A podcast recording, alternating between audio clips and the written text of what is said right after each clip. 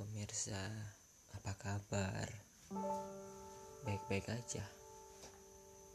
Syukur deh kok kayak gitu. um, Aku cuman pengen ya cerita dikit lah. Pernah gak sih kalian ngerasa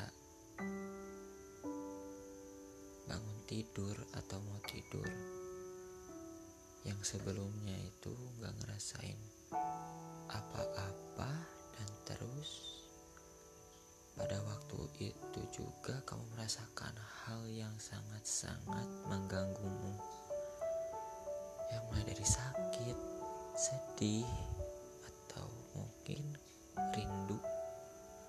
Pernah gak sih? Nah, aku sekarang lagi ngerasain sekarang kayak gitu tuh. Sumpah, ini gak enak sih.